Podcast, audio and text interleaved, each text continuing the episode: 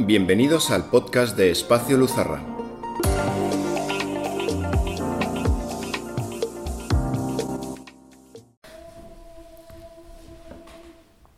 El acto teatral, tal y como lo conocemos en Occidente, empezó en antigua Grecia hace ya más de 2500 años. Una manifestación que empezó siendo un ritual, una ceremonia en honor al dios Dionisos. Esta ceremonia ha sufrido muchos cambios a lo largo del tiempo. Dejando atrás la parte ritual, se ha convertido más en, un espectáculo. Un espectáculo que tiene múltiples aplicaciones. Este es el mes del teatro. Y en este mes del teatro vamos a entrevistar a dos miembros de la Asociación San Nicolás Zabalik que usa el teatro no para montar un espectáculo, no para montar un cartel en las fachadas de los grandes edificios teatrales, sino que usamos el teatro como una herramienta de interculturalidad, como una herramienta de armonía social. Ellos son Javier Garay y David Alday. Muchas gracias por estar con nosotros y bienvenidos. Gracias a ti. Bueno, pues para empezar, antes de entrar en materia de la parte teatral, cómo la utilizamos, Mm, estaría bien que contextualizáramos de qué es la asociación Nicolás Zabalik, cómo empezó, cuándo empezó, qué actividades desempeña, cómo se proyecta la sociedad, por ejemplo.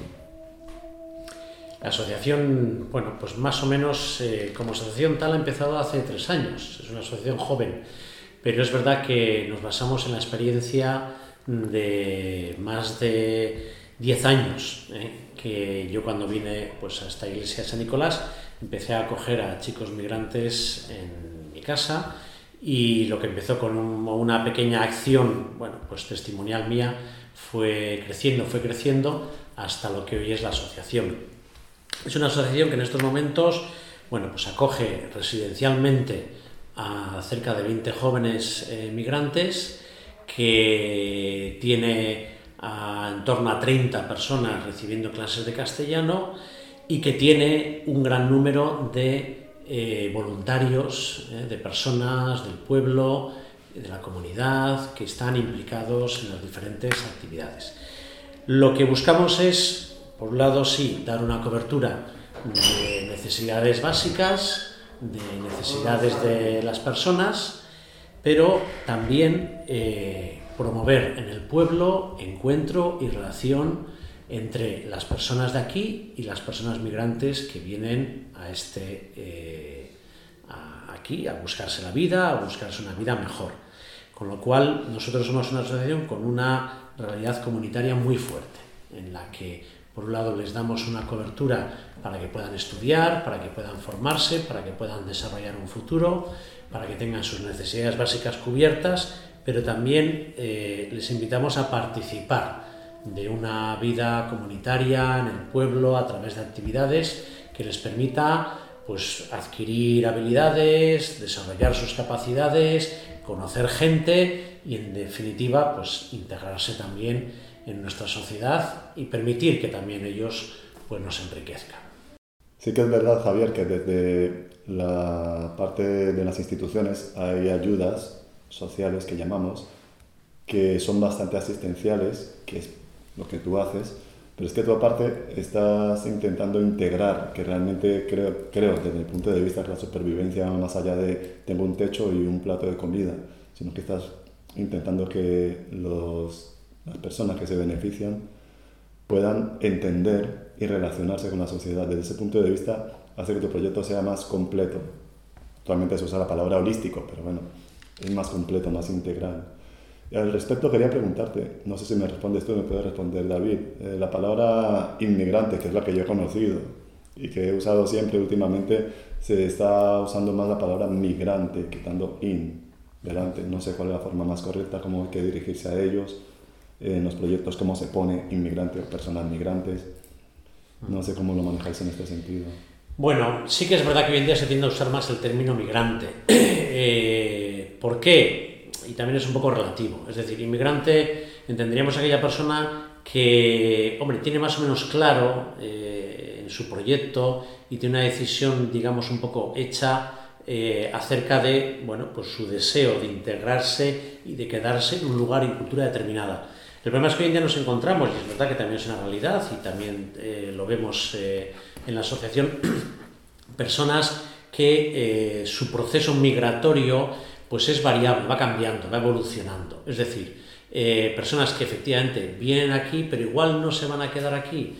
igual en un momento determinado ven que tienen que dar un salto pues hacia otro país o, o hacia otra zona, hacia otro lugar, ¿no? Es decir, eh, bueno, pues también hay personas que van y vienen, ¿no? Precisamente en esa búsqueda de su proyecto vital, de su, de su manera de, buscarse la vida. Sí que es verdad que podríamos hablar en el caso de las personas que, bueno, ya van desarrollando un arraigo, una apuesta por quedarse aquí, pues tranquilamente la palabra eh, inmigrante. ¿eh? Mm. Yo creo que en general, en cualquier caso, el reto no es simplemente cubrir eh, necesidades básicas y que una persona efectivamente pueda desenvolverse por sus propios medios en cuanto que tenga un trabajo, eh, que tenga un permiso de residencia, que esté en una situación regularizada, sino que eh, creo que en, en, todos los procesos, pero ciertamente lo que vemos en nuestra sociedad, hay un plus, es decir, hay una necesidad de que estas personas también mm, se relacionen y nos integremos interculturalmente mm. unos y otros. Mm. Porque si no, efectivamente, lo vemos en muchos lugares y en otros países, eh, los procesos migratorios generan eh, compartimentos estancos, ¿eh? culturas que no se abren, colectivos que no se relacionan,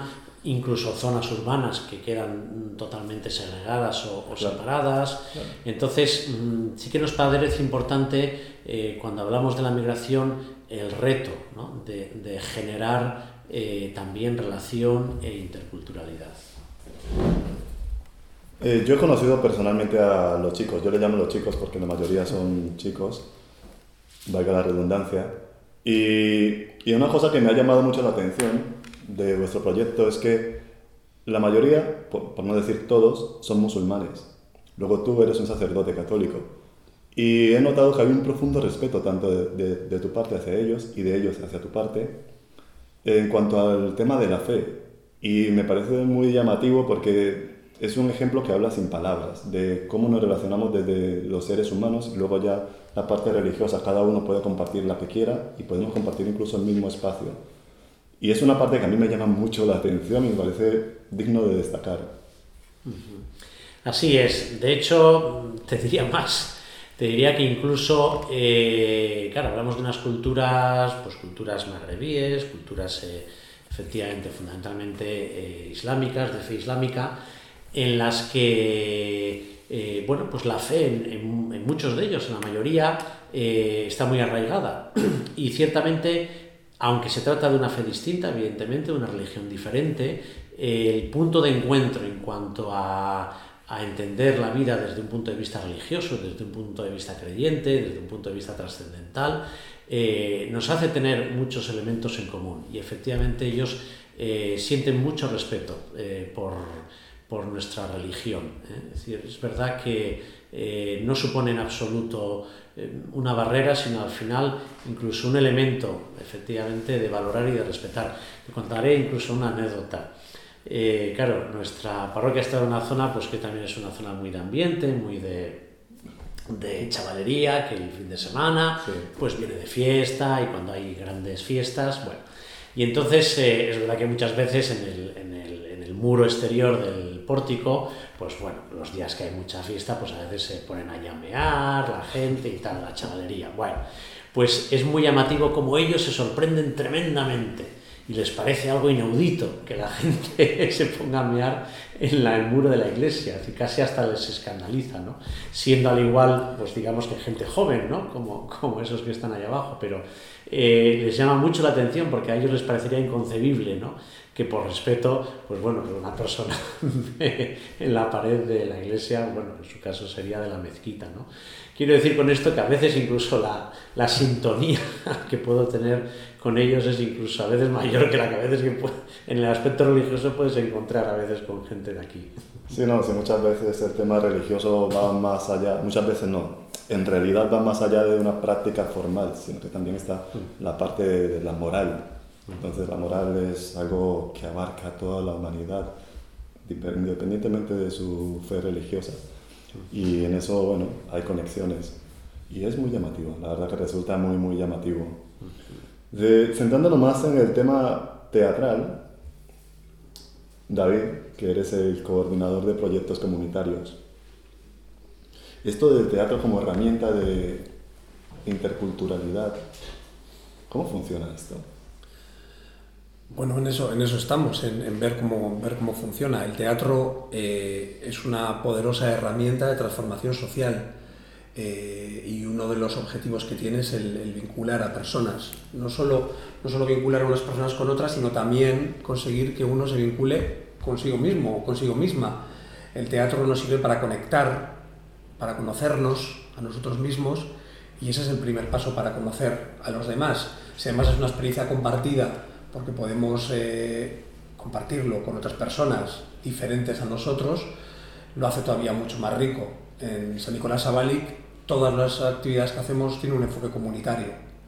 Esto quiere decir que trabajamos para incluirnos en la comunidad y para incluir a la comunidad también en nuestros proyectos. Es decir, eh, ya sea con voluntariado fijo, que tenemos un montón de personas que participan en las actividades y en las clases de castellano que también tenemos en la asociación y en otras actividades en las que, en las que siempre eh, les invitamos, mm, nos gusta que los chicos que viven en la casa y el resto de los chicos que acuden a, las clases y otras actividades estén presentes en la comunidad, que podamos hacer cosas, estrechar vínculos y que, que participemos en tanto eventos como festividades como tradiciones locales. Eh, es importante unir esas, esas dos realidades y volviendo al tema artístico, no solo al teatro, sino a las artes en general, son una, son una herramienta que nos hace también... Eh, desarrollar nuestra propia identidad, conocer nuestra propia identidad, conocer nuestro entorno y también generar comunidad. Por tanto, ¿qué, decirte del teatro, ¿no? Hoy Día Mundial del Teatro, además, el día que grabamos esto, pues es, es, una de las mayores herramientas. ¿Y cuál ha sido su respuesta respecto a la, oferta? Bueno, con el tema teatral ha sido, ha sido un poco también probar, ¿no? Probar un poco a ver cómo encajaba ese tipo de mm, disciplina, ese tipo de experiencia eh, tú como uno de los integrantes del grupo de personas que, que viene aquí a, a, contarnos y a compartir con los chicos las, las experiencias ¿no? y los juegos teatrales, porque yo lo veo como un juego, ¿no? Eh, tú lo decías al comienzo de la entrevista, no estamos buscando, no buscamos un producto, no buscamos una obra de teatro, no, no estamos en ese punto, igual en algún momento lo, lo, lo estaremos y, y, sería estupendo, ¿no? Pero yo creo que es importante el, el no solo a estos jóvenes por, su, por sus condiciones, eh, por su situación, mejor dicho, perdón, por su situación personal, sus experiencias y el punto en el que están ahora, no solo es eh, seguramente complicado para ellos situarse en un ambiente de juego, en un ambiente lúdico, donde no tengan nada más que disfrutar, conectar con ellos y con el grupo, eh, sino que creo que también para muchas personas para las que el teatro es, es, es desconocido, ¿no? el hecho de poder compartir una sesión a la semana eh, de juegos, de desconectar, de crear también, ¿no? Por momentos también eh, tener tu, tu espacio para, para, poder evadirte y poder eh, proponer algo creativo, eso creo que es algo ya enriquecedor por sí mismo. Si conseguimos avanzar en eso y en algún momento podemos producir algo que tenga consistencia de, de, pieza, pues sería maravilloso. Pero bueno, ese es el comienzo de un, de un camino que espero que continúe, pero simplemente el hecho de que un grupo de chicos que no ha tenido ninguna experiencia teatral, no por ello que no haya tenido experiencias artísticas, porque como tú les conocerás, a muchos de ellos tienen un gran potencial dentro, tienen muchas habilidades artísticas, ya sean musicales, ya sea, ya sea de otro tipo, pero el hecho del trabajo de grupo, el hecho de trabajar también la escucha, eh, es, algo, es algo muy, muy valioso para, para, ellos y así lo han, lo han transmitido. Sí, sí. Sí, sí. sí lo, he estado, lo he estado viendo en persona y es enriquecedor, es satisfactorio cuando ves que la herramienta que no sabes si va a funcionar, funciona. Y bueno, tenemos a veces la idea de que la forma de socializarse es quedar a comer con una persona o tomarte dos cañas y hablar o ir al partido o simplemente hacer senderismo. Hay otras cosas. Y cuando pensamos en teatro, normalmente pensamos que hay que montar un espectáculo y aprenderse un texto. Y en este caso nadie se ha aprendido ningún texto, creo.